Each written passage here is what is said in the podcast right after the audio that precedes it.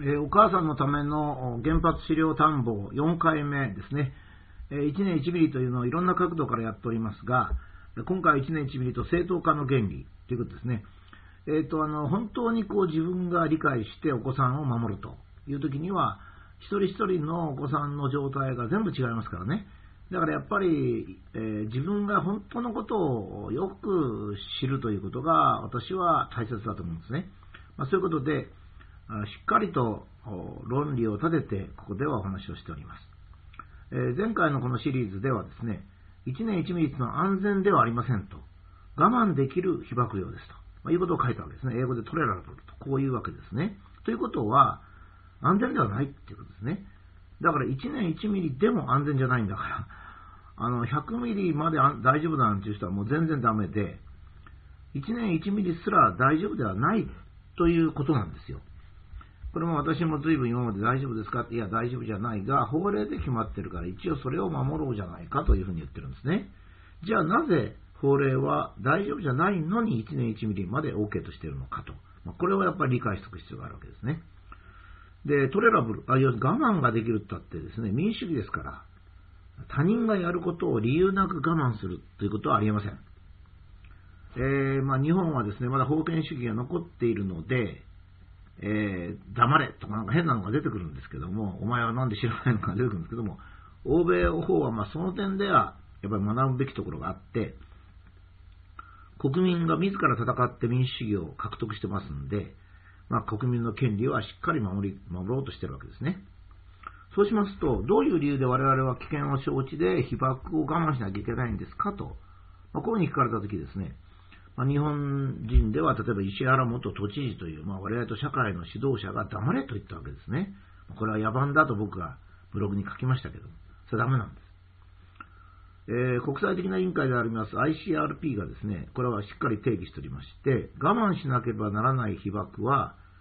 それが正当化される範囲に限定されるとしたわけですね。これを正当化の原理と言います。この正当化の原理は極めて明確な原理なのでですね、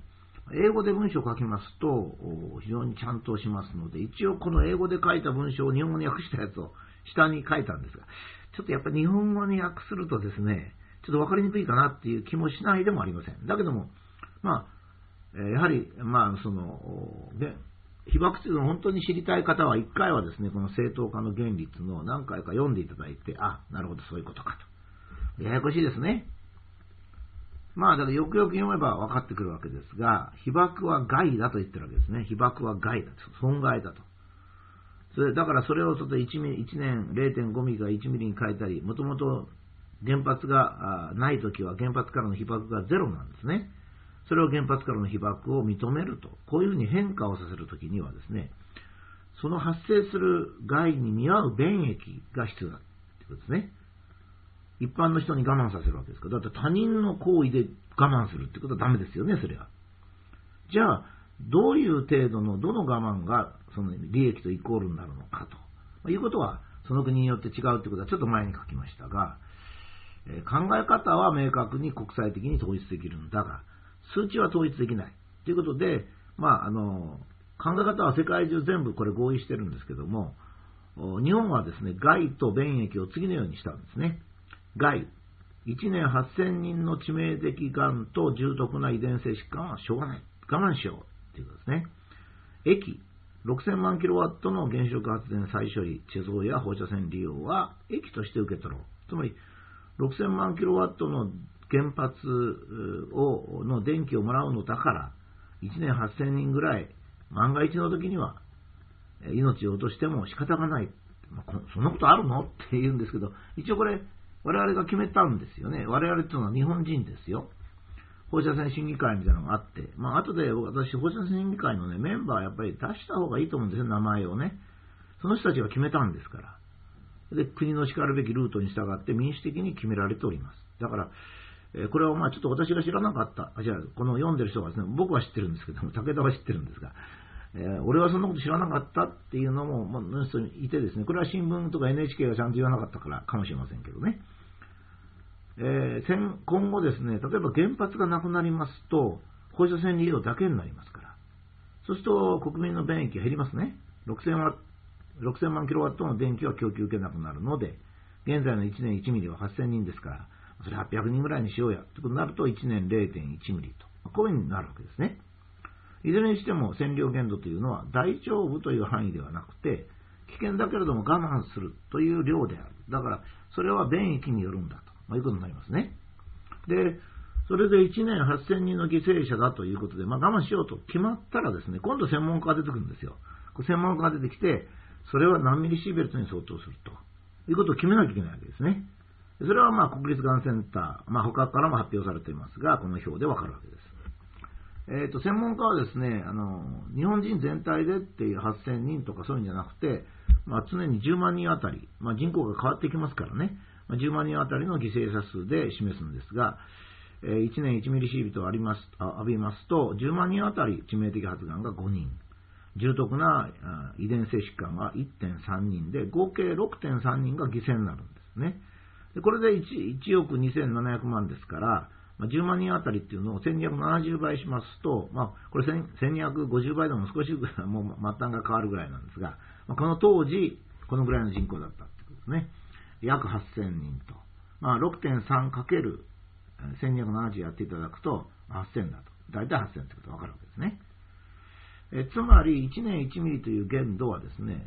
え日本国民が6000万キロワットの電気をもらうと。そういう駅があるので、1年8000人の犠牲者は我慢すると。最大ですよ、これ最大。その要するに、国民全部が1年1ミリを浴びてしまったと。要するに許可っていうのはそういうもんですね。えーと、国民全部が1年1ミリまで浴びても法律違反にならないわけですから、それを一応仮定しない最悪の状態は国民全体が1年1ミリシーベルトを浴びると。こういう状態ですから、1年8000人の犠牲者を我慢すると。じゃあ1年8000人は専門家の方に1年何ミリに相当するんですか？って言ったら、専門家が、あ、それは1年1ミリシーベルトですよと言ったと。まあ、これで決まってるわけですね。まあ、これは、その、どの法律でも、もちろんこれはもうどの法律、例えばそれは原発であれ、廃棄物であれ、アイソトープであれ、何でもかんでももちろんそうですよね。だって人間の方から決まってるんですから、装置にはよらないわけです。あ時々ですね、えー、と原発は事故の時は違いますとか、原発と武田が言ってるのはレントゲンのことだとか、案外言ってますけど、全然関係ないですね。だって、人間の犠牲者の数から出してきてますから、個人の被爆ですからね。ですから食品から取ろうが、外部から被爆しようが、そんなことはまあ全然足したものが1ミリだけはならない。ということですね。あくまでもこれ人工的ですよ。人工的なものが1ミリだけでもならないと。まあ、いうことなんですね。まこれ、あの、外部被爆、1年1ミリっていうのは外部被爆だけですかと聞かれることあるんですけども、もうここでは理解をされると思うんですが、えー、外部被爆だけじゃありません。飲む水も、それから食料もですね、それからもちろんセシウムもストロンチウムもトリチウムも全部入れてですね、1年1ミリだと、まあ、いうふうに、決まっていると。いうことですね。えー、とこの前この話をちょっとしましたら、ある人が、これでよく分かったと。言われましたので、えここに少し丁寧にですね、1年1ミリが我慢する限界、これは正当化の原理ということで国際的に決まってて、まあ、日本では、え、日本国民がですね、全部 1, 1ミリシーベルトを浴びたら8000人の犠牲者が出ると。まあ、このくらいを基準にしようとしたわけですね。だからそうじゃない基準を作ってもいいんですけども、大体交通事故が今だいぶ減りましたが、まあ、5000人から1万人ぐらいということで、まあ、交通事故並みっていう頭がちょっとはあったんですね。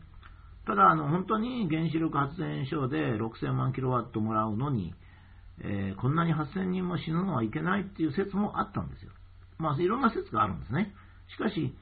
我々は民主主義の合意の社会ですから、みんなである程度合意せんといかんですね。でもちろん、あの、ゼロでいい、ゼロ、原発やりたくないと、ゼロで、ゼロにしなきゃいけないという人もいますし、